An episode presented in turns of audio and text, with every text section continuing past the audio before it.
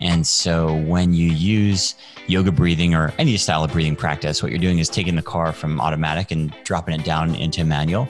And when you're in manual mode, you can upshift and you can downshift and you can make some changes. And so, uh, generally speaking, water, whiskey, and coffee are not so much breathing practices as they are categories of breathing. So it doesn't really matter which style of breathing you're into, whether it's holotropic or traditional pranayama or Wim Hof or Buteyko or or some weird book you found on Amazon, whatever. It doesn't doesn't really matter. Just like anyone can exercise, anyone can breathe. But let's think about which category does this practice fall into so I use it at the appropriate time. Welcome to the Modern Longevitarian Podcast. I'm your host, Scott Stanfield. I have the privilege and honor to interview some of the most successful people in the fields of human performance and longevity. You can listen to The Modern Longevitarian on your favorite platforms. If you have Apple Podcast, please do me a favor and subscribe. Also, please stay tuned for an important message from our sponsor, Electrolyfe. Today's guest is Lucas Rockwood, the founder of Yoga Body. What a blessing. Lucas is so kind and generous with his worldly wisdom and his precious time. Lucas and I have this in common. We were both scared into living a healthier life. This conversation had me taking notes on top of notes. I could go on and on about what I extracted from this interview. The big three takeaways for me are one, balance. Number two, getting out of our comfort zone, and I quote, experience being human.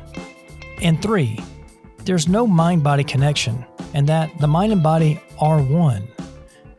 I discovered Lucas on YouTube researching information on oxygen and breathing. His TEDx talk on the very subject has over a million views, and he explains even more about the categories of the breath in this episode. I encourage you to listen, learn, and explore the links in the show notes. Now, my interview with Lucas Rockwood. On today's show, we have the founder of Yoga Body, Lucas Rockwood. Lucas, welcome to Modern Longevitarian. Great to be here. Thanks. Well, I'm so excited about this. Uh, I found you on YouTube. I saw your TEDx talk on breathing. But before we get into that, I wanted to start with reading a couple things from your bio. It says, People assume yoga classes are meant to be wonderful, peaceful experiences. This is not true. A good class should be the most challenging and uncomfortable hour of your day. And you went on to say movement is more powerful than meditation. You know, I'm so intrigued with origin stories and why, you know, the why behind the motivation. And you've also said that you've been scared into health. So, how did you get scared into becoming yoga body and everything that you are today?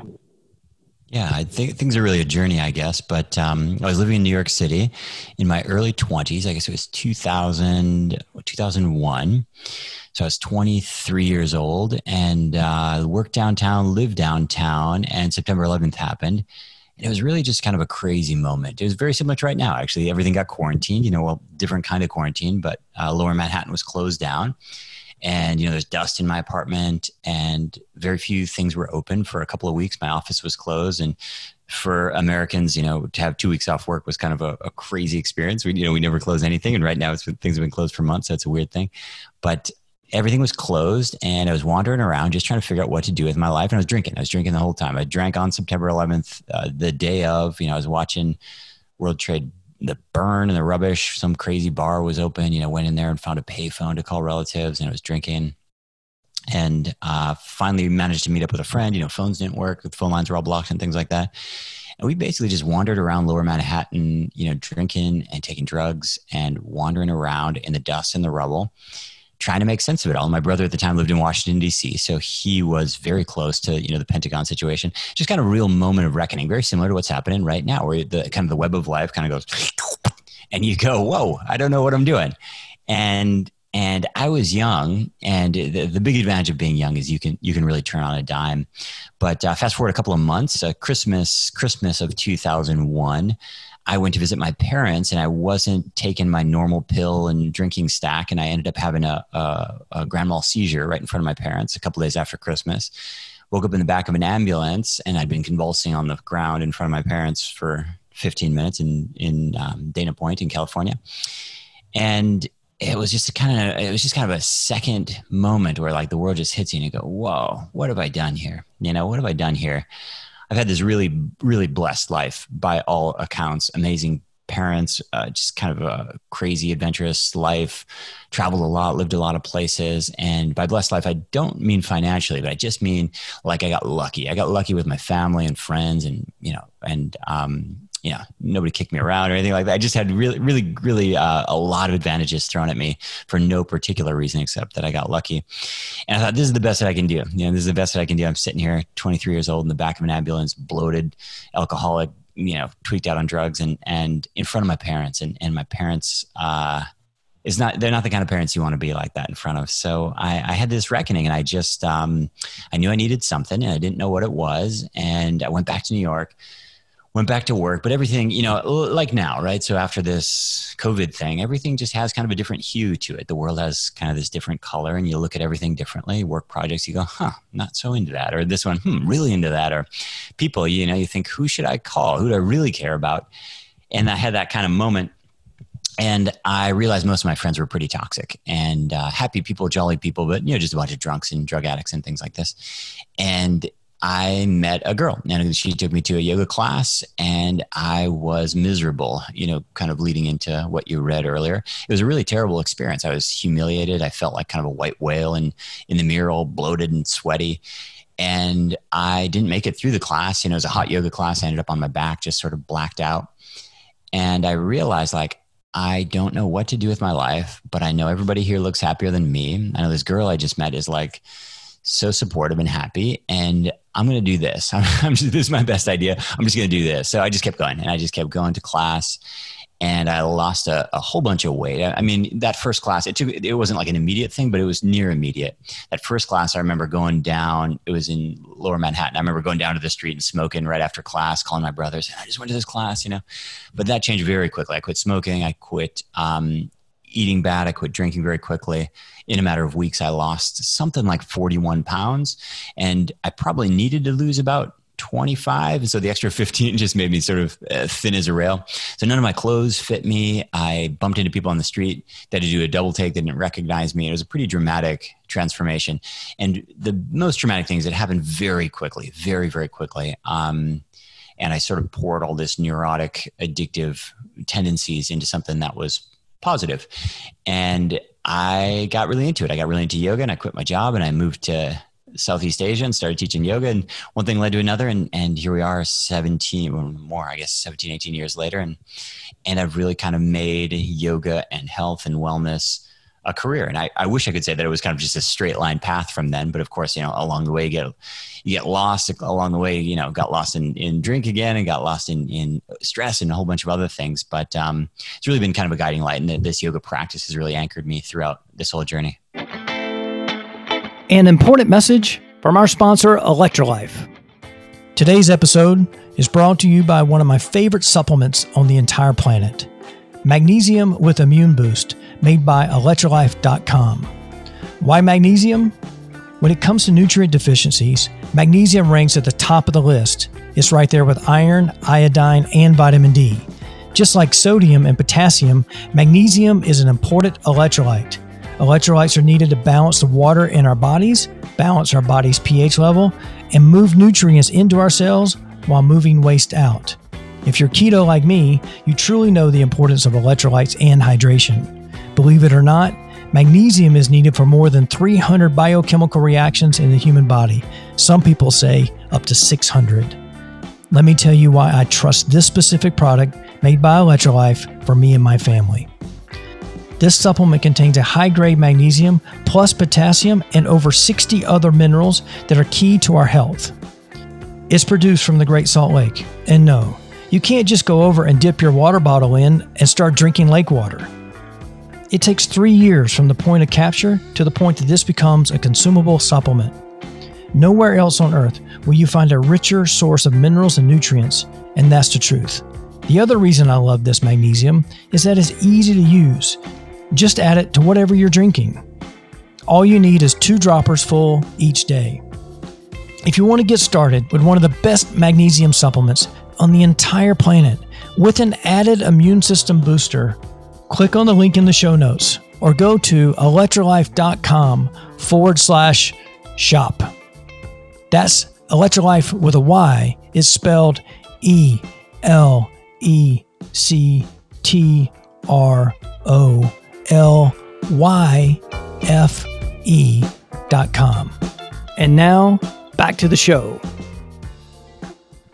Yeah, that's that's absolutely amazing. I've had a similar story. You know, I'm I have a addictive personality, and being in the restaurant world, I've been wrapped up mm. in, you know, going to the bar after work and drinking yeah. a lot and and those things. I've had to lose forty pounds twice, so I've had to learn those lessons a couple times, and yeah, um, and um, and redirected that personality into things that are healthy. I I, I read that you you did you did yoga for 380 days straight.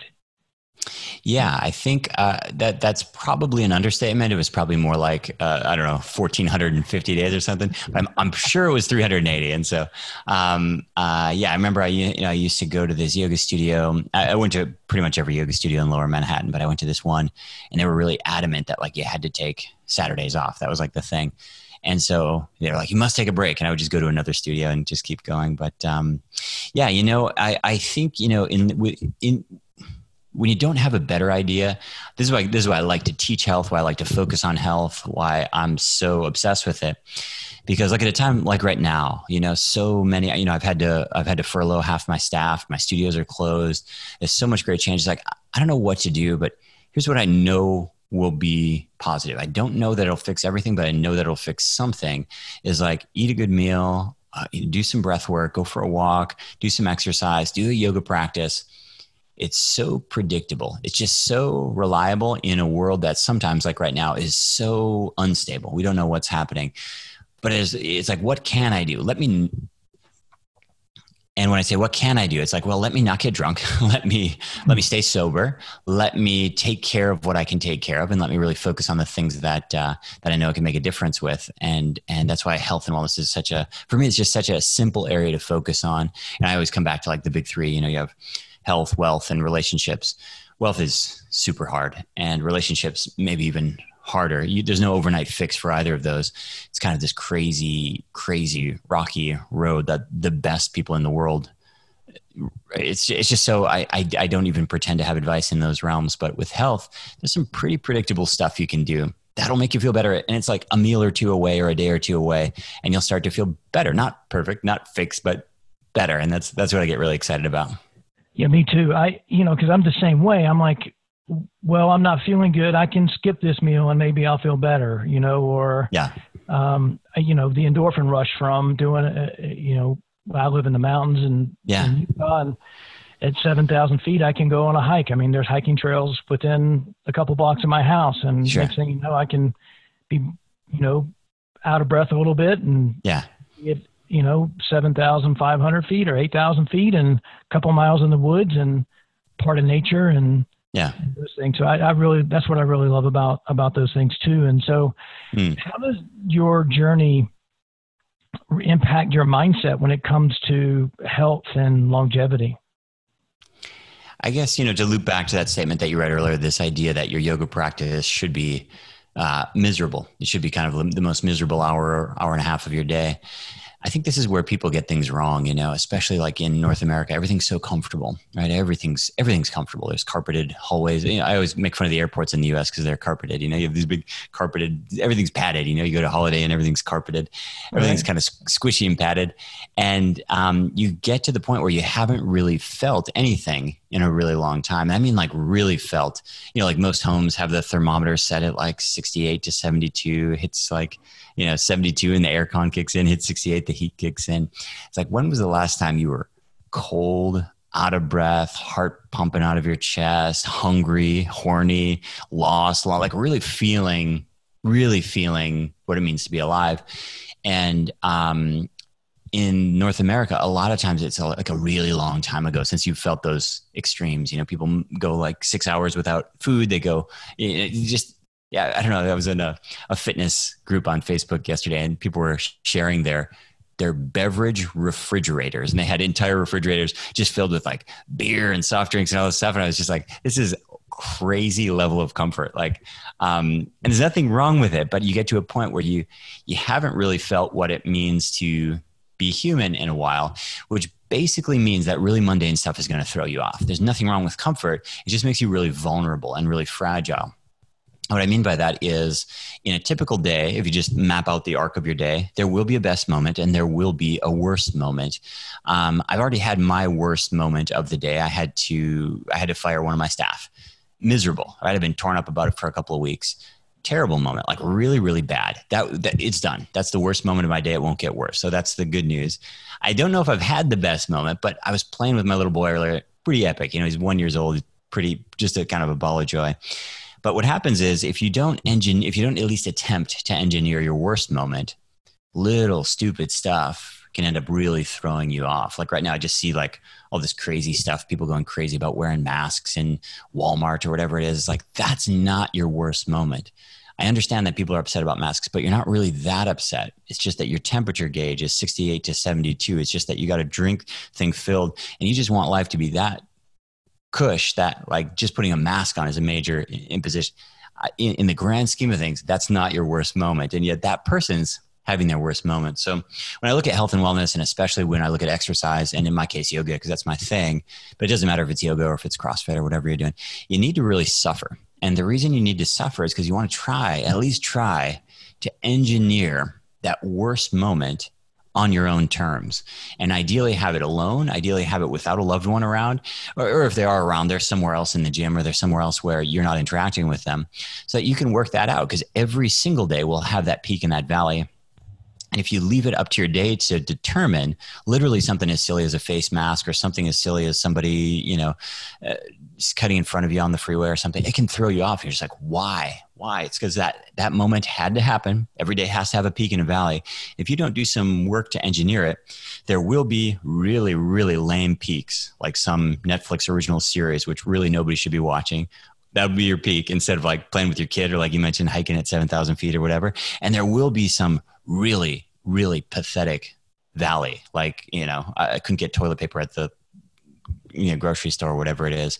And so when I think about it, I'm just thinking about um, number one, how, can I put more tools in my toolkit? And number two, really not trying to make health and wellness about anything as simple as just improving the quality of my life. And, um, and not, it's really a long journey to come there because you have this idea of perfection, the perfect diet, and the perfect exercise routine, but really just thinking like on a daily basis, let me use these tools I have, this food to try to balance out my mood, this this yoga practice, this exercise in my case, to try to engineer my worst moment so that when I'm in moments where I'd like to be my best, there's a better chance that I can be. And those would be moments with people that I care about. And I don't care about a yoga mat or a kettlebell or a pair of running shoes. I can abuse them. I could be my worst self. And that's that's sort of the way I think about it. Mm. You know, I had the same experience this uh, weekend, this Memorial Day weekend, and, and here in the mountains it snowed. Mm. And I took a picture, a beautiful picture, put it on Facebook, and yeah.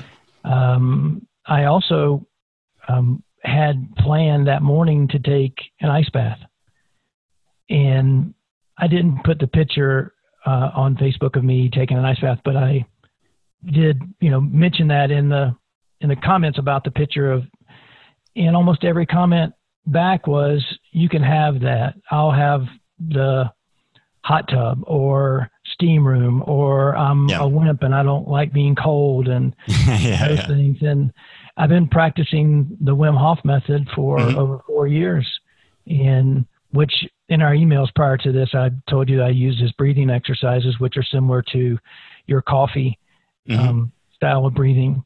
Sure. And um, and uh, it's amazing that and, and Wim Hof talks about us being in our comfort zone, how we don't mm-hmm. Don't get out of that. And you, I love the way you explained it as um, experience being human, because our physiology is built. Most people don't realize this. We're designed to actually withstand large amounts of cold and heat at the you know not at the same time, but back you can you know and even people are getting in where they're doing contrast style where they go from hot to cold, hot to cold versus doing one. I'll do cold during the day and then um, and after that ice bath the other day, I shivered for a couple a couple hours. Yeah. And, um, even with a light jacket on inside the house with the thermostat set at 70 degrees, right? I still sure. was cold for a couple Yeah. hours, and it it was for me that was amazing. I mean, for some people would call that their low point of the day, right? But it's the suffering of that, knowing how my body's responding and uh, building immunity and making myself stronger and burning more calories and all the positive benefits of being cold for those couple hours Mm. um, are amazing. But but most everybody around me, you know, are like, "You're crazy." Right? Mm. It's just wild. But and and I love the way you look at that in terms of of exercise as well. I've done my fair share of of yoga, and I stretch a little bit each day. You know, not every day, but I for I'd probably probably say four to five days a week. I'm I'm stretching some, and I'm mo- mostly um, working on my hips, which is probably the core of what you're doing. I mean, you're doing hamstrings and quads, and you know your um, your your groin area, you know your or adductors, you know, and that type of stuff, and IT band, and just really working on staying. But you're you're hitting other pieces. You'll hit your calves and that type of stuff, posterior chain and those things, and um, and then you're also doing things like Cobra, which you're because you're stretching in a different way. If you're really going to stretch your your abs, I mean, you're not your abs, but your your hips in every direction. So, um, I, I wasn't going to get to this point here, but how important is flexibility? Not specifically yoga, but flexibility in terms of how we feel today, but also um, how it helps us uh, as we age, because we're not getting any younger, right? Mm. Yeah. So when I first started practicing yoga, I got really obsessed with flexibility.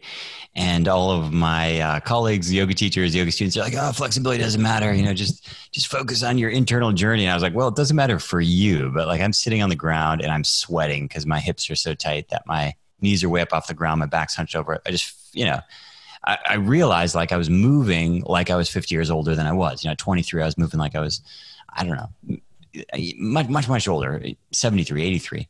And so, you know, it's fine to say flexibility doesn't matter until you realize that like many grown adults over the age of 50 can't really clip their own toenails. Many of them can't. Uh, they, they, they tie their shoes in a way that were somebody to actually videotape them, they'd go, whoa. And the reality is most people over the age of 40, they get up and up and down from the ground in a way that's it's just indicative of aging. And all you, literally all you'd have to do is just video yourself getting up and down from the ground for most people. And they go, Oh my God, am I, is that what I'm doing? And so some of this sounds like vanity. It sounds like, well, we're all going to get old, you know? And so I, you know, I am 42, I am old. No, that's not necessarily true. You can stay mobile a lot longer, but on a really practical level, mobility is really associated with longevity and youthfulness and mobility. And just to give one practical example, when we speak about hips in particular, hip fractures and broken hips are, are a huge cause of death in older people.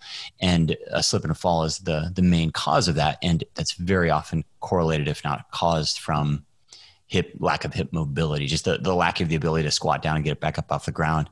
And so these things, while they seem really simple, you know, over time they really play out into huge, huge problems so I started I started practicing this, I started teaching this, and then suddenly, I mean, I can't tell you how many people are it's just not something that people talk about at barbecues but there's a whole bunch of people who are freaking out because they literally they, they're they're my age they're in their 40s they can't get up and down from the ground.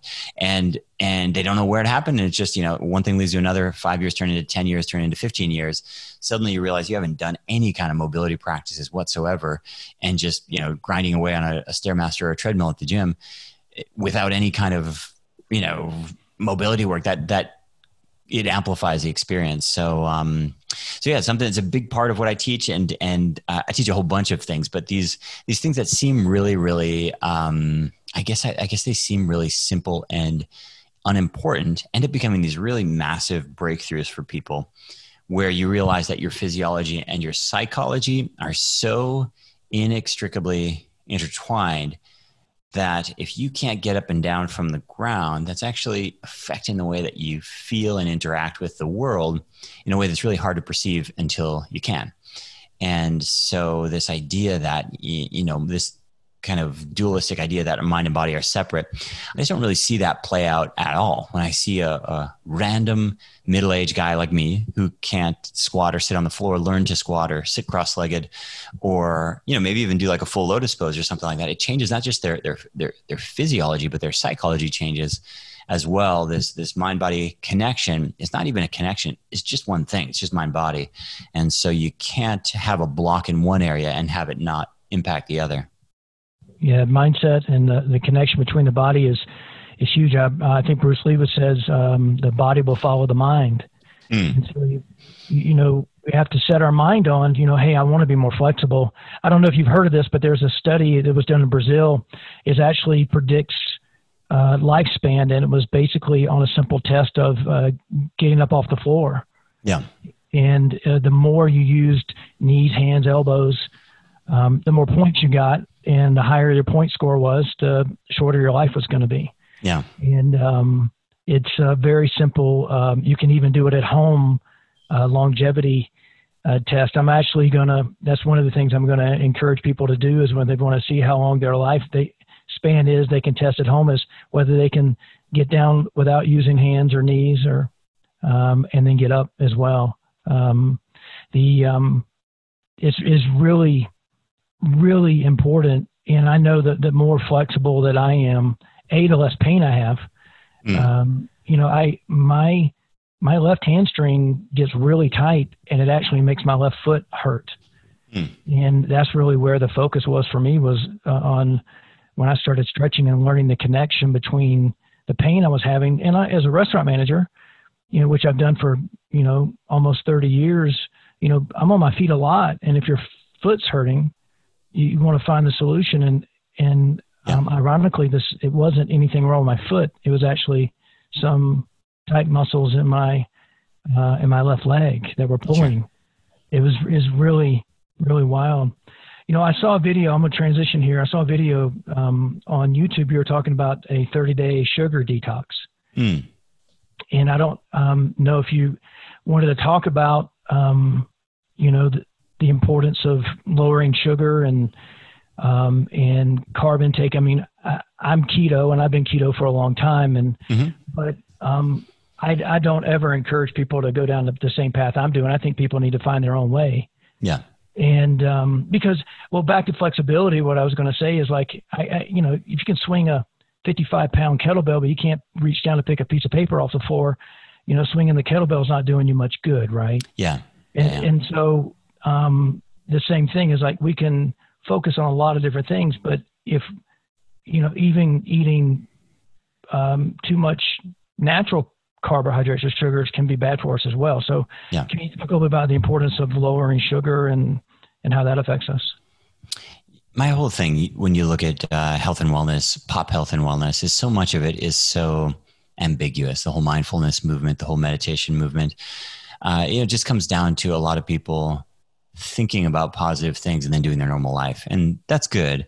But I just find it much better if people have actual tools. And so that's why I get hyper focused on things like breath work, things like flexibility. In this case, things like uh, blood glucose and monitoring. So a lot of people go on this health journey and they just get obsessed with green smoothies or bone broth or whatever it is. And those are all positive. But I, I just, uh, you know, being in uh, alternate health and, and natural health and stuff for so many years, I just see people just kind of pop from one trend to the other and they sort of miss like the 30,000 foot view, or maybe better stated, these big, massive levers that really affect change.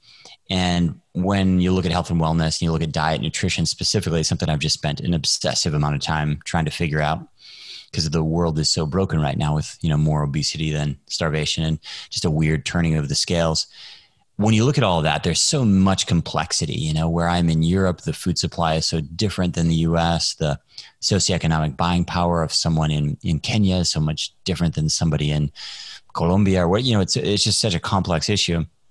But if we look at like, um, just systems and first principles and things like that, what, what's fundamentally, what's fundamentally broken about food systems internationally? And what's fundamentally broken is as we worked to end starvation, which we're doing just a phenomenal rate.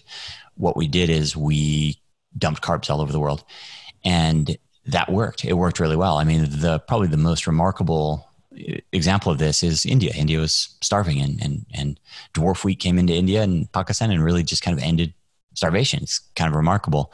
Um, and now they've got a huge obesity and diabetes problem, right? And so it doesn't take long for that to flip. And so again, when you look at health and wellness and you look at these big tools, and whether you're in the middle of a, a COVID nineteen crisis, or you're in the middle of a midlife crisis, or you're in the middle of a I've, I'm 42 years old and I got a beer belly crisis, or whatever it is, whatever kind of crisis you're in, and um, I'm saying those as someone who's had all of those crises. Um, um, it's really helpful just to um, it's really helpful to give yourself some tools, and if you go down the the the pop health angle, you will get lost in eating keto salts, eating bison bars, trying to get grass, and that stuff's all cool. It's all good, but it's really important that we just stop and go, okay, where's the you know, I only have so much time in the day.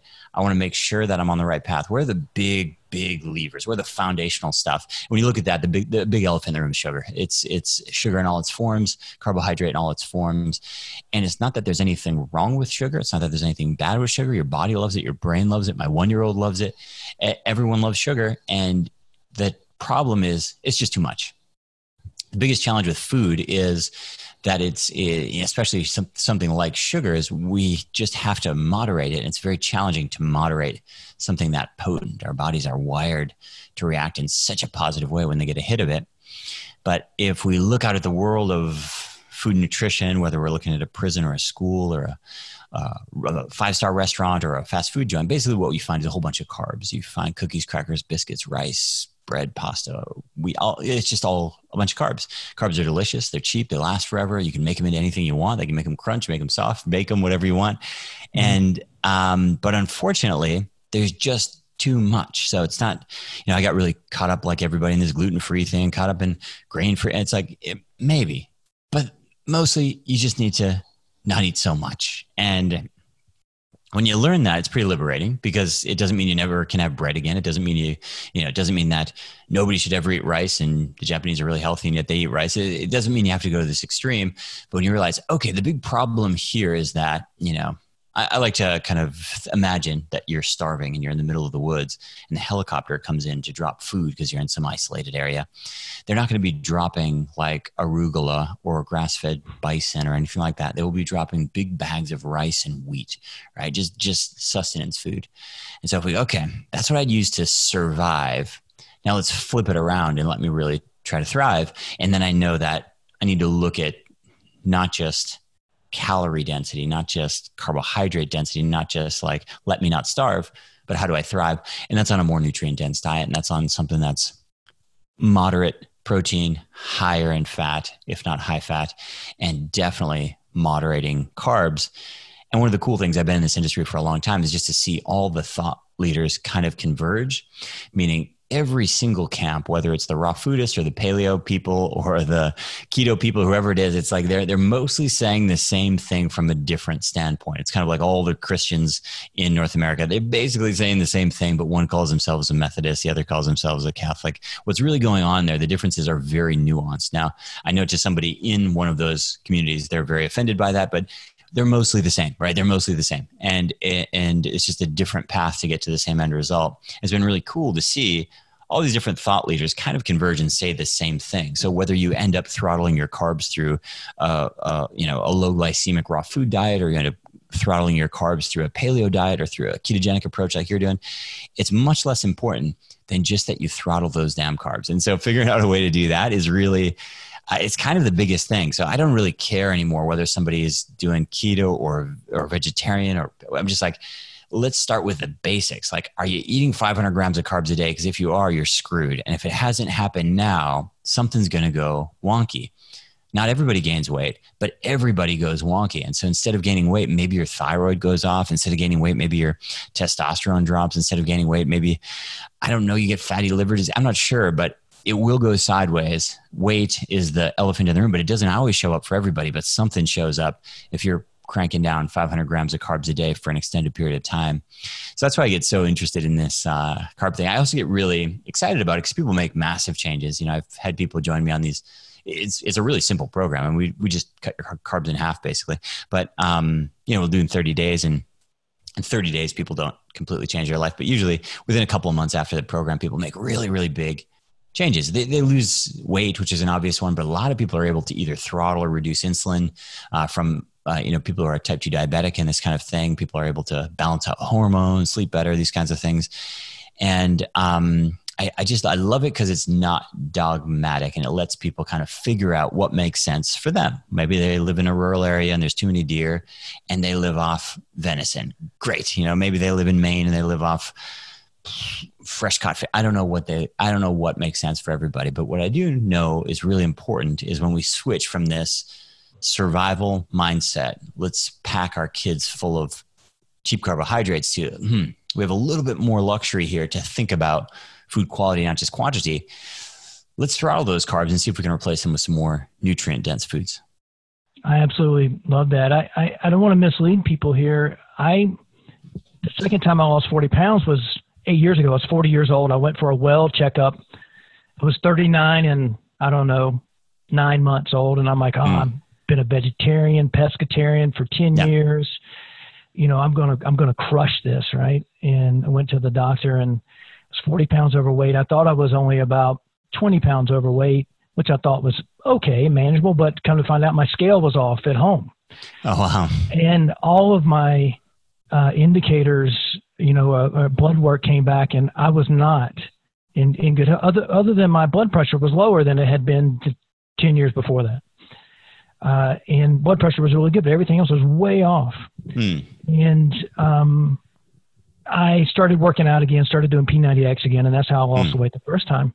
Cool. And I'm more of a, I, I grew up racing go karts, so I'm super competitive. So I'm sure. not yoga's not the first thing I think of. I think more yeah. of like, you know, lifting weights, right? And that's sure. what I've learned. But yeah, I'd lost about 10 pounds in a couple months, and then um, I was a director of food and beverage at a hospital at the time. Mm. But this was eight years ago. This is before anything was really higher fat, lower carb, other than Atkins yeah. diet. Sure. So the dietitians that I worked with weren't really suggesting any of the, these type of things.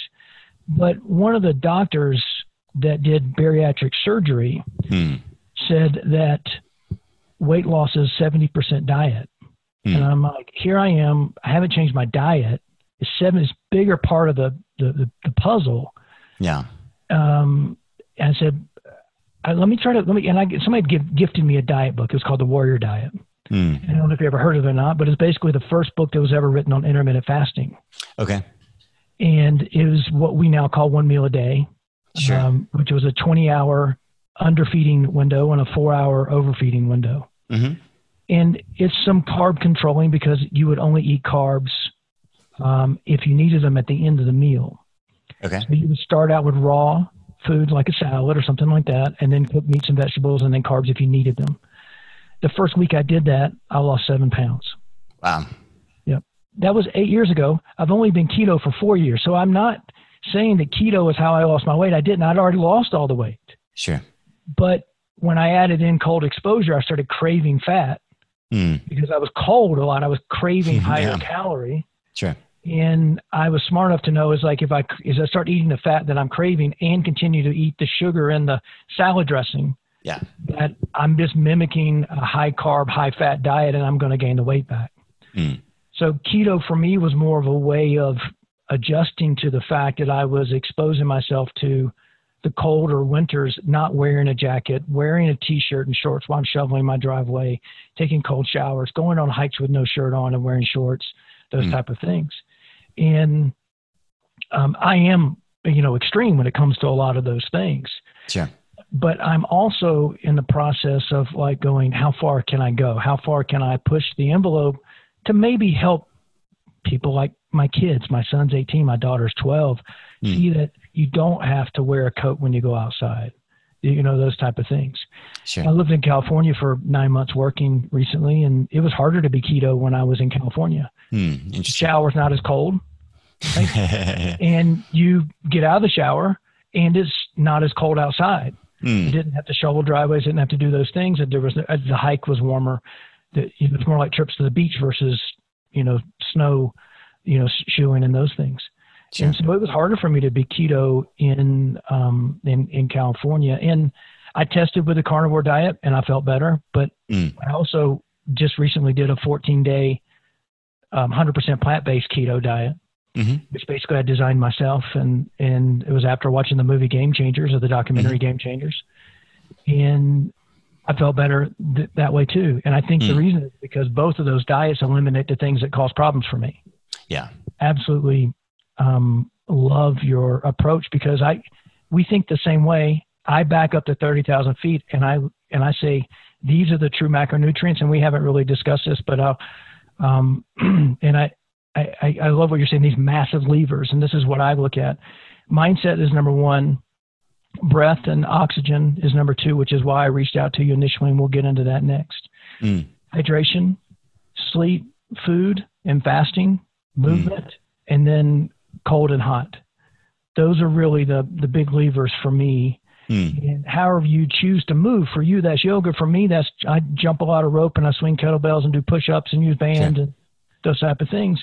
But we're both doing, and I stretch, right? Mm-hmm. So we're doing similar things. But I do what fits my personality, and you do what it works for you. Sure. Right? Somebody else may say, "Hey, I want to go run a marathon." I won't do it. Right? yeah, yeah. I, I just won't. But I also love doing martial arts. Right. Sure. So there's there's a as long as we move, and even if you look at the blue zones, which you talked about, like Japanese people, you know, eating rice, they they eat a little bit higher carb, but they don't have the sure. stress we do. So yeah. their insulin responses are different. Hmm. Um, I could go on and on, but those are the levers that I look at, and I call those yeah. the new macronutrients because I think just like you said, fat, protein, and carbs are not the end all be all when it comes to health. Yeah. All right, let's talk about the breath. I mean, your TEDx talk has over a million views now. Um, I've listened to it multiple times, and when you talk about tools, I think it, what what comes to me is simplicity. Mm. Right. So, um, coffee, water, and whiskey. Um, I managed a restaurant that had over a 1,000 whiskeys behind the bar. Wow. So, um, actually, it was 1,100. It took eight people eight hours to do inventory once a month. Wow, so, wow, wow. I know a lot about whiskey, a lot about water. Sure. And I know a lot about coffee, and I had a bulletproof coffee this morning as well. So, um, let's get into breathing and the importance and how it impacts our body and how you simplify this for us. Simplification is like such a big part of what I do, and and um, what like just to loop back to the food thing this is why like when people ask me for food advice now i'm just like listen just start with your carbs. Take your body weight your ideal body weight and do that as max carbs per day. Start there and then come back and talk to me. Most people don't come back. And so if they do come back then we can talk about other things. When it comes to breath I, i'm in the yoga world obviously so people talk about breathing all the time. And the general advice is breathe slowly breathe deeply. And uh, i was like what does that mean? What's slow right who, who's slow, what's slow, what's deeply, like how as deep as I can till it hurts, till, till I'm getting what's deep. And it sounds like I'm being a smartass, but really, what what does that mean? What does that mean? This is what all yoga teachers are saying: is breathe slowly, breathe deeply, and you get more oxygen. Get more oxygen where? Like where? Where do we get more oxygen? You know, the air we're breathing now has you know 21 ish percent oxygen. We don't even need that much. Why do I need more oxygen? What are we even talking about? And I got really frustrated because I just couldn't get any information. Nobody in the yoga world, with very few exceptions, has any idea what they're talking about in terms of breath. And I just like, how can this be? This is the the most the biggest breath advocates in the world. The people writing books on pranayama. There's no science whatsoever. There's absolutely no reference. None of this makes any sense. There's all these convoluted, complicated breathing pattern up, down, this, hold that. Interesting from a meditation, concentration, mind control perspective, but like, really, what are we doing? Right? What are we doing? Like slow and deep, that's it. And that gives me more oxygen, which kills bad things and wipes out toxins. That sounds like a clickbait article on Facebook, you know, and um, from from 300 years ago in the yoga world, basically. And so I started getting into this, and and you know, I realized like first of all, there's no big mystery around breathing physiology. It's not it's not complicated. Most of it's been uncovered over 100 years ago. It's not confusing. It's not hard to understand but it's really poorly taught. And um, I, you know, I grew up being intermittently a very very very good student and a very bad student at different times in my life. And i've later in, in my later life here in my middle life here i've become a very good student. And i get really frustrated with bad teaching. I just feel like people really love to learn. I think like we're just wired for learning. You know i look at my kids i have a, a 15 and 8 and a 1 year old so i get the full spectrum. And i just think that uh, as humans, we're wired for learning. We're wired for growth and learning. And we're just like sponges. And people say, oh, I don't really like learning that much. And then they're investing three, four hours a day in Netflix and they know every star's name, every stupid Netflix original series. I mention this now because people are really on a, on a tear right now because of COVID. And it's like you're learning something. It's just most of what you're learning is totally useless, both to you and to the world. And so I really like when it comes to learning is really trying to give people to, to make learning fun and make learning not a mystery. And I get really frustrated when things are too complicated. Um, and breathing is one of those things that teachers have made too complicated. Number one, because either they don't understand it, or number two, they're trying to guard the castle. And by enshrining breath work with mysticism or complications or uh, levels of achievement like it is in the yoga community it sort of gives the the teacher some sort of inherent value where you need to keep coming back and paying them money and going to their retreats and this kind of silly nonsense. And uh, I got really frustrated by that, so I started researching it. And it took me a long time not to research, just to find the actual research. But once I did, it became really easy for me to understand. And it doesn't matter what breathing you're looking at, whether it's holotropic, whether it's Buteyko, whether it's Wim Hof, like you mentioned, whether it's classic yoga pranayama, any number of exercises there, whether it's Kriya work or whatever it is, you can really understand it very, very simply. There's just three main mechanisms that you're doing, all of which relate to your nervous system. And in order to remember them, I, I kind of coined the phrase water, whiskey, coffee. At least I think I did. I, I always say, like, I don't actually know if I made this up because I've had almost no original ideas in my whole life. So probably somebody will come to me and say that I, I, learned it from them. I'm not sure. But water, whiskey, coffee is the way that I talk about it. And the, the idea is that water is a balancing breath. So anything that has kind of an adaptogenic balancing effect on your nervous system like a glass of water. So good in the morning, good in the evening. And then this concept of coffee breathing just is a really simple way to to to wrap your head around a breathing practice that stimulates, that upregulates your sympathetic nervous system, your fight or flight system, which is generally correlated with a fast breathing. And I would define fast as 20, 30 breaths per minute. And then on the flip side, we have whiskey breathing. And as the name suggests, winds you down. And this one upregulates your parasympathetic nervous system, your rest and digest system. And with this simple paradigm, you can go out into the wild, you can go into mind body circles, you can go into sports therapy circles, you can go wherever you might go in the world and where people are breathing. And you can understand what are they doing? Are they doing water balancing? Are they doing whiskey?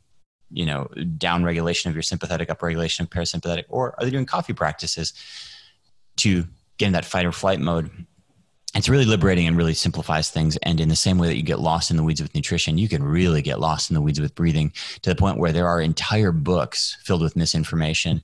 There are medical doctors teaching wrong information. Um, it, it, breathing is very popular right now, which is cool. But I just see people still constantly just misappropriating science. It's just super weird. Just super weird. The idea that if you breathe really fast, you get lots of oxygen. It's just it's just categorically false. And um, like nutrition, there's a lot of things that are paradoxical. So in nutrition, it would be logical that if you eat fat, you would gain body fat not true. One of the quickest ways to lose weight, as you know, is just eat a whole bunch of fat and eat nothing else. You'll you'll burn weight. You'll you'll lose weight so fast it will be it will actually shock you. It will be scary if all you did is go on an all fat diet. And similarly, if all you did is hyperventilate, breathe as quickly as you can, it doesn't super saturate your body with oxygen. Just the opposite. You get vasodilation. Uh, sorry, you get vasoconstriction. You get bronchodilation. You'll actually probably pass out if you do it for a couple of minutes. You'll black out because your veins constrict. You can't absorb all that oxygen you're pumping into your body. So this paradoxical nature of, of nutrition keeps people forever confused. Don't want to eat fat because it'll make me fat. Need to breathe really fast to get lots of oxygen. Oxygen's good, CO2 is bad. And it's just there's a lot more nuance to what's going on. Dietary fat doesn't turn into the fat on your hips. Breathing a whole bunch of oxygen doesn't necessarily get any more oxygen into your body we have a systems approach in our, our human biology is it's beautiful in its complexity. Another analogy that I often give is like, um, you know, like anemia. Anemia is a huge problem, lack of iron. Like 2 billion people in the world are anemic. Well, why don't we just give them a whole bunch of iron pills? Well, guess what? It doesn't work. You can't just dump iron pills on people. They don't absorb it. Why? Because there's cofactors that go along with that iron to make it absorbable. B12, for example, and other, other phytonutrients, other, other micronutrients. And if they don't have those, you can jam all the iron you want down their throat and they won't become, they won't get their iron stores if the same is true with oxygen, you, you can't just strap pure oxygen onto your face and suddenly all the cancer cells in your body will die. Body's a lot more complicated than that. And um, it comes down to this kind of kindergarten science when it comes to nutrition like eat less, exercise more. When it comes to breathing, just breathe really fast. You'll get lots of oxygen. It's, it's just, I wish those things were true. That would make our lives a lot simpler but there's nuance to it at the same time if you if you have a, a, working paradigm where you understand where the boogeyman is. In food, it's the boogeyman's carbs. In in in breathing, the boogeyman is just confusion and misinformation. And you understand that we have three basic mechanisms, ways in which we can affect our nervous system, and then this Bohr effect, this oxygen exchange process is happening in the background as well, which is important to understand that faster breathing doesn't mean more oxygen. More air coming into your mouth or your nose doesn't necessarily mean better health. CO2 is it's a total oversimplification to think of it as a toxin. And then from there, you can start to unwind and unpack what's really going on. And uh, breathing like nutrition with all the best intentions, people get it totally backwards. And what I mean by that is, with all the best intentions, people will go on a fat free diet, even though this has been uh, debunked since the 1990s. People still do it. They go on a fat free diet, trying to lose weight and end up gaining weight. With all the best intentions, people will do these what I would call coffee breathing practices, these sympathetic nervous system stimulating practices right before bed. And then they wonder why they have nightmares and heart palpitations and can't fall asleep. And um, it's an easy mistake to make. So, this simple paradigm water, whiskey, and coffee it's really served me well. People give me a lot of flack because they're like, You're in health and wellness and you're talking about whiskey and coffee. It's like, Well, I don't drink whiskey in a long time. I don't even drink coffee anymore. So, uh, it's just a simple, simple way to, to put things into categories where we can begin to understand what should be a simple practice, which, but which has been mistakenly and in some cases deliberately confused by teachers? Yeah, I've done my own research over the years. I started developing like adult onset asthma, mm. uh, exercise induced asthma. Yeah, yeah, yeah. And uh, and I was like, wow, what's going on here? So I've done several different things. Obviously, the Wim Hof method. I've also, I'm a big fan of Patrick McKeown and Buteyko mm-hmm. breathing. Uh, one of the biggest things that actually has made a difference in my entire cardio system, uh, just from sitting here right now to exercising and even sleep, is taping my mouth shut at night yeah. when I sleep and, yeah. and, breathing through my nose and teaching my body to breathe through our uh, my nose. But and, and one of the the highlights of Buteyko is that there's an optimal amount of oxygen that we need which is not more is better. You know, like right. two Advil are great, four are better, right? You know, the right, American right. way of doing this, right? Yeah.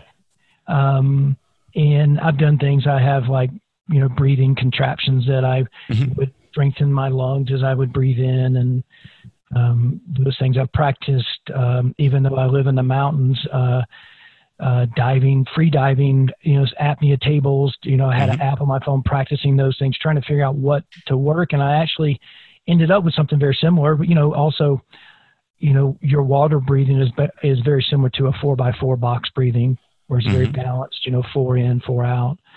Uh, my life coach, you know, helped me with that in stressful situations. So mm. I understand, you know, the importance of, of, of that. And Dr. Weil's um, you know, breathing exercises. The I think it's four, seven, eight is very similar mm-hmm. to your whiskey breathing. Sure. those are the things that I use. You know, Wim Hof and four by four, and then four, seven, eight, and mm-hmm. um, which.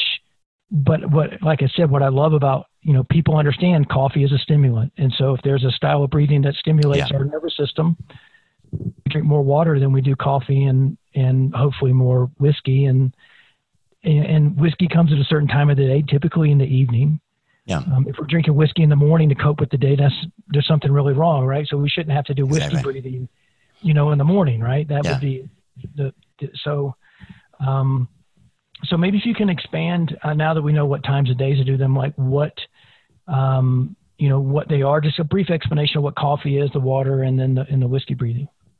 Sure. So when you look at uh, our nervous system, your nervous system, along with your endocrine system, is largely what determines how you feel. So, for the most part, on a, on a moment-to-moment basis, your nervous system is probably having a heavier hand, unless you have some sort of metabolic endocrine disorder, right? So if your thyroid's out of whack or if your testosterone super low or something like that, for the most part, your nervous system is controlling how you feel.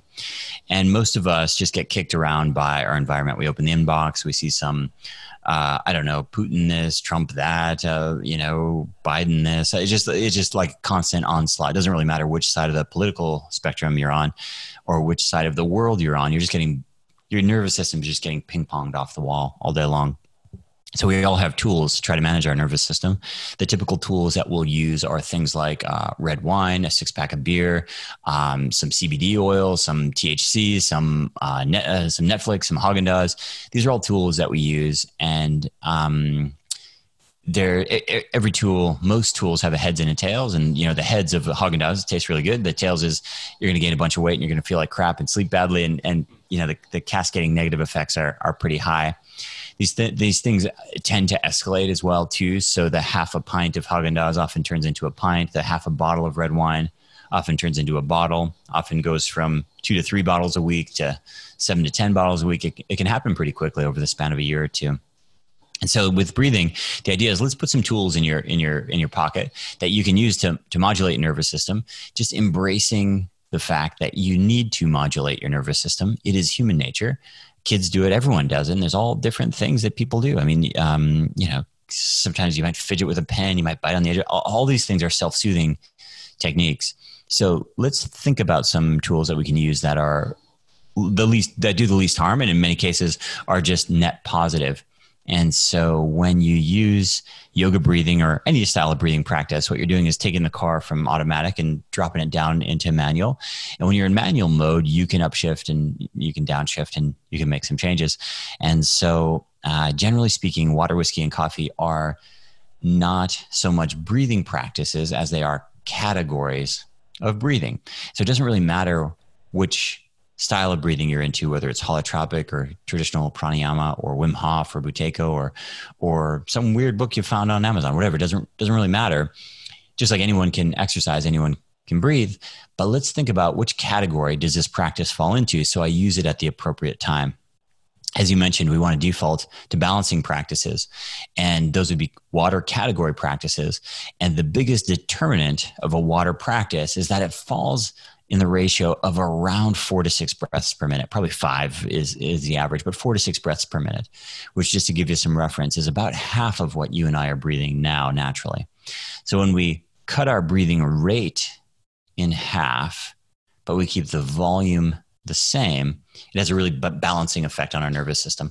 And so, how does that work? Well, we breathe slowly, but we breathe deeply. And so, when we're breathing about half our normal rate, but the same volume, about four to six liters a minute, it balances your nervous system. And I don't care if you want to call it pranayama or you want to call it, you know, cooling breath or you want to call it baby breath or, or whatever you want to call it. That the, the rate is really what we're concerned with. When we get into a fast rate, let's just call it 20 breaths, 30 breaths a minute, that falls you into the coffee category. And very quickly, that'll start being stimulating. And so there's lots of breathing practices that fall under this category. Breath of fire, all the Kundalini practices fall into this category. Aspects of Wim Hof fall into this category.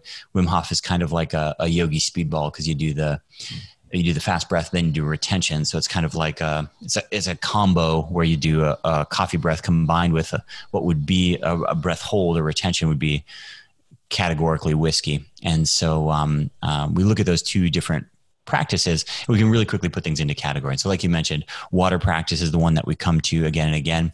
Uh, um, coffee practices we actually want to use with the most caution.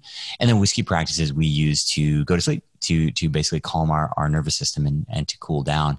And so whatever you're into is not so important. What's really important is that you understand what you're doing and that it makes sense. It's kind of similar to what you talk, chatted about with exercise, whether you like to throw kettlebells or run a marathon or do yoga or whatever it is, that's all fine. But make sure what you're doing is having the desired effect. So if you're trying to build lean muscle, probably probably you know ultra marathon is not the best route if you're trying to run ultra marathon probably powerlifting is not the best result, you know. And so thinking about what your what your desired effect is, and if it's a Monday and it's late afternoon and you're wired but tired from work and you want to come home and be present with your family, you probably want to practice some balancing breathing. And if that same evening, three hours later, you can't fall asleep, rather than grabbing half a bottle red wine and watching some other stupid Netflix original series. I'm I'm really down on the Netflix original series right now. But um, you know, rather than doing that, maybe we do some maybe we do some slow breathing. And so the only one I haven't defined yet is the whiskey category, which would be three breaths per minute or slower.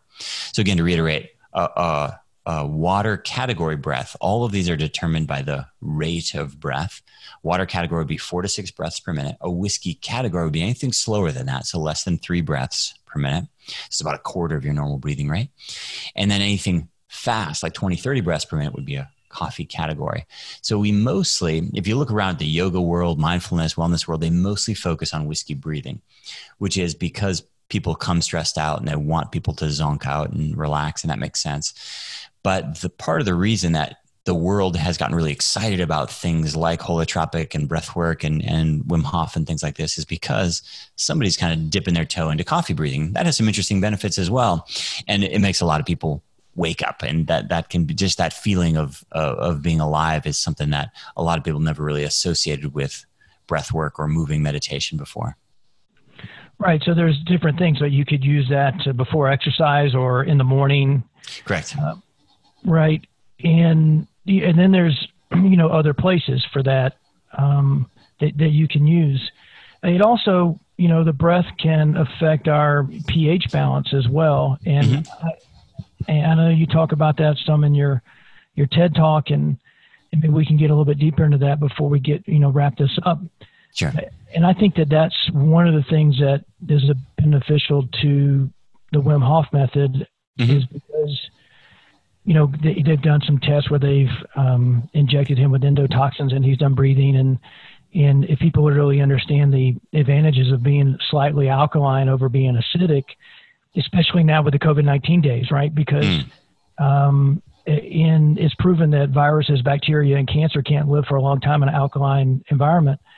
And so, pretty much, you know, people who get cancer or sick can't recover from a cold quickly or things like that. They're more acidic. Yeah. And you know, we, you know, you know, I've done a lot of research on diets and things like that, and and mm-hmm. there's foods that make us acidic, and there's foods that make us alkaline, and you know, when we're, you know, people who are more plant based or eat more vegetables, they have a tendency to be more alkaline. Yeah. This kind of the same thing. It helps with recovery and um, lower inflammation and you know those type of things. And and how ironic is it that we can do the same thing with our breath? So, yeah. um, how, which one of these styles or categories is more alkaline than the other?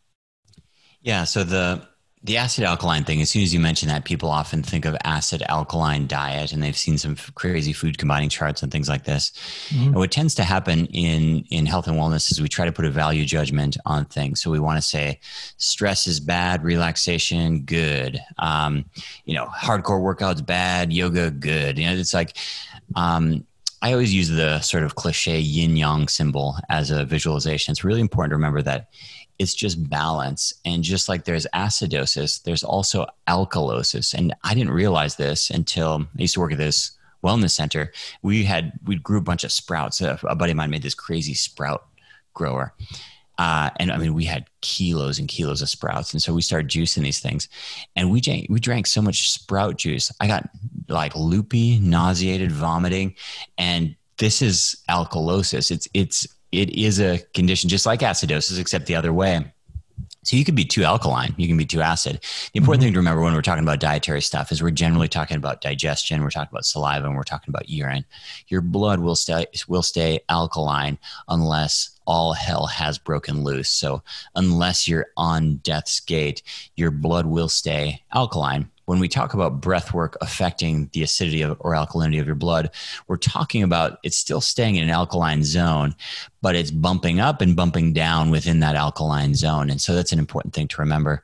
Um, it's slightly more alkaline or slightly less alkaline, your blood won't become acidic. It'll do everything it can not to. It'll it'll leach calcium from your bones and do everything else. Um, the interesting thing is people spent years doing all these crazy diets trying to affect their blood acidity or, or, alkalinity, and it does nothing. It doesn't work. Diet, diet doesn't work. Your blood will stay exactly where it is. Your urine will change. Yeah, totally. So when you pee on the sticks, your your saliva will change. Your gut will change, which there's arguably benefits to that. But your blood, you can't. The only way you can do it really is with your with your breath and and it's fast it's really fast it's really fast so here's the deal when you breathe we have this o2 co2 exchange right and so oxygen comes in co2 goes out There's a whole bunch of other things happening but let, us just think about oxygen in and co2 out. And that co2 forms carbonic acid. And so um, that co2 the more co2 you have the more acid your blood will become. Now your blood's not acidic but let's just call it the the it'll become more on the acid scale of alkaline, but your blood's still alkaline. Right. It's on the lower side of the scale. It's between Correct. 7.35 and 7.45, I believe. Correct where it stays on the alkaline scale at all times. That's exactly right. So we're talking about like a point point one zero bump up or down, basically, right? right? And so you got somebody like you mentioned apnea. So these divers, right, who are going down and they're staying down for five, seven, 11, 19 minutes. Some of these guys do. Their CO2 levels in their body, their CO2 balance way, way up. And so what's happening? Their blood levels are going way towards acidic. They got a ton of carbon dioxide, carbon, you know, and so they get this carbonic acid in their in their in their blood. And then on the flip side, you have people doing really fast breathing, like Kundalini yogis, like holotropic breathers, like Wim Hof people. So you're throwing off CO2 at a faster rate than you're making it. Let's imagine you just sprinted like a hundred yards or something like that, as fast as you could. At the end of that 100 mm-hmm. yards, you would, and because your body's just literally, literally just trying to off gas as quickly as possible because you have made CO2 way faster than you're able to dump it. And that's why you're just, you're just literally, and you need oxygen as well. On when you, when you, when you breathe as if you just ran 100 meters, but you didn't, when you breathe that way, you throw off more CO2 than you should, which basically lowers the acidity of your blood. Now, your blood becomes it's already alkaline. It's always alkaline, stays alkaline, but it becomes a little bit more alkaline, which is very interesting. It's very, very interesting. When you talk about affecting your blood pH, this is just such a such a such a huge physiological shift, biological shift you're making to your body. And it's really fast. It's like it's like three minutes you can make this change. And so it's really cool. And this is why people get excited about it. In terms of should you be acid or should you be alkaline, that's a much more complex question to answer. That's like saying, should you be yin? Should you be yang? Is day better than night? Is hot better than cold? The answer is yes. They're both good, right? You just talked about hot therapy. You talked about cold therapy. It's not one or the other. You know, heat shock proteins and cold shock. It's all interesting. It's all interesting. You need both of them. And so there's a really, really interesting benefits to being slightly higher on the alkaline scale there's also interesting benefits to being slightly lower. And so um, uh, the, the, the, we, we don't really know, but playing with it and, and it is an interesting exercise. Um, in terms of what to do in COVID times, that's a chance, that's a challenging thing. Um, for sure, you want to make sure you're not straining your respiratory system in any way. And I should mention that a lot of the stuff that people get into online, whether it's extreme Wim Hof, some people just take it to, too far and they're doing it for too long, or extreme holotropic breathing, or extreme apnea training, which is the other side where people are mm-hmm. retaining, that can put undue stress on your respiratory system. And I mean physical stress which is not a great idea. So in the in the same way that if you are used to running 5k a day and you start going out running half marathons every day, it's not that that's bad. I mean that might even make you stronger in the long term, but were you in a period where any moment you might need to go into battle, probably better just to keep doing the 5k because you want to save your joints and your ligaments and you want to make sure everything's in shape. So whatever people are doing, I really advise against extremes definitely keeping your respiratory system healthy, but you can get into trouble with that extreme stuff. Yeah, this time of the of our lives is probably more of a maintenance mode than it is to try to sure.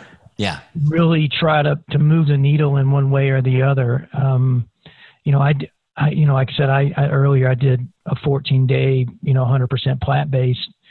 You know, and for the first five days, I did about 900 calories a day, mm-hmm. and and then I think I went through a detox on day six and seven. It was pretty rough days for mm. me. Um, and I probably, knowing my nature, went a little too far. Sure. And, and with that, and my workouts, because I've had time, have been probably a little bit too intense during this yeah. time frame. And you know, I spent 15 minutes in an ice bath on a day it snowed in May, right? I, you know, it's like, should I just stuck with the three minute cold shower? Yeah. Um, you know, yes and no, but it's the same thing. Both are good, right? As how we respond to it.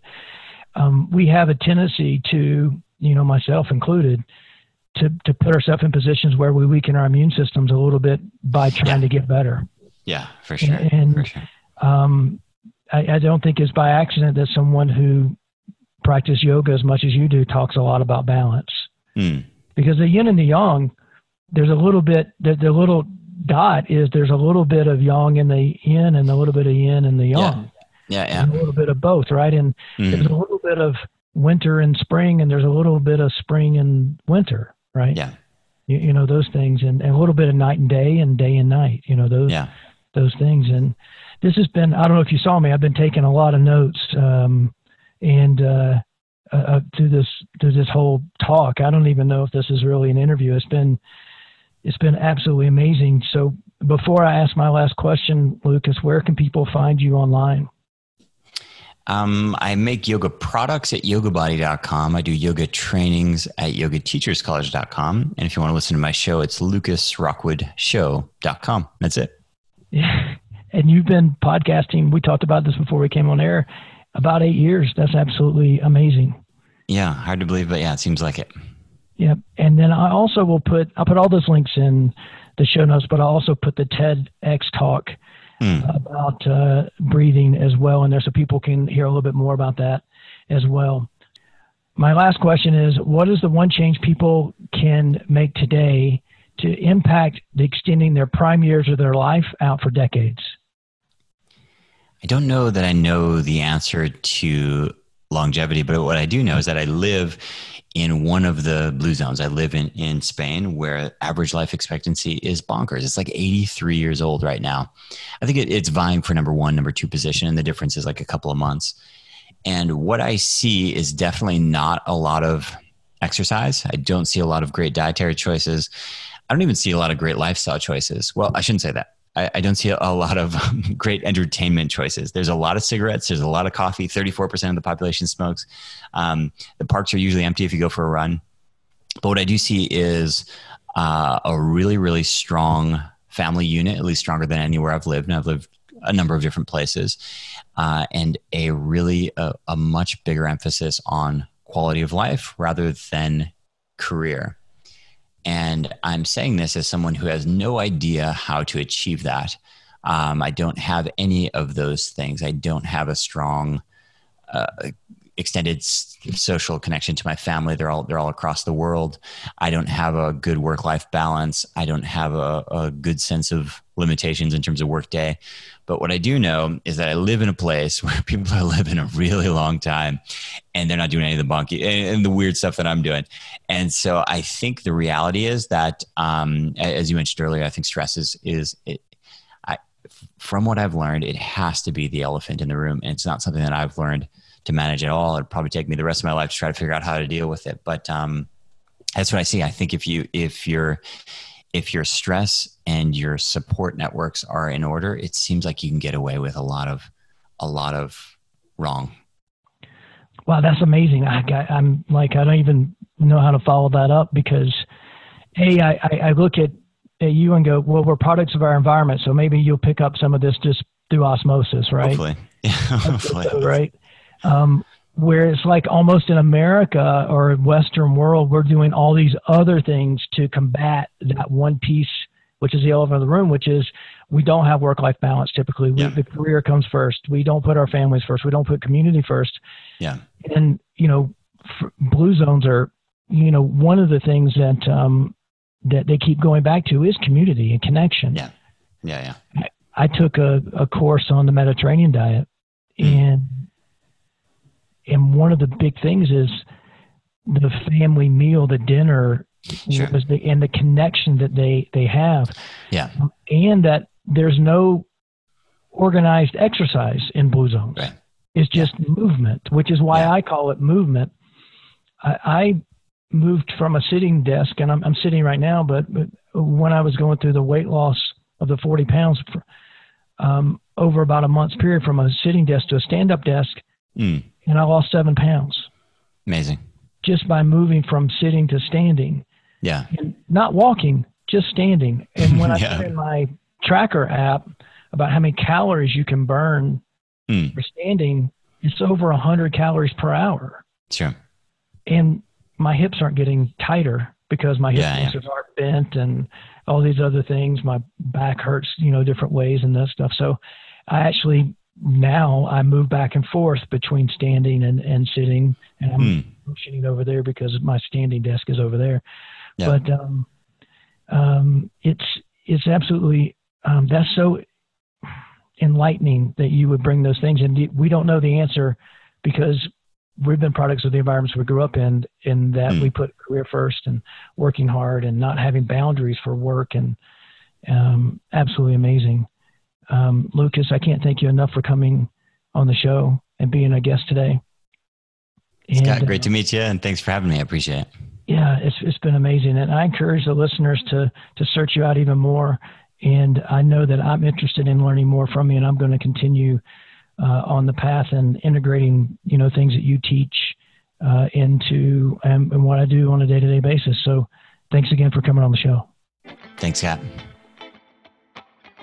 The statements expressed in this podcast are not intended to be a substitute for professional medical advice. This is the Modern Longevitarian Podcast, and I'm Scott Stanfield. I would like to personally say thank you for listening to the show, and please join the Modern Longevitarian Facebook group by clicking on the link in the show notes.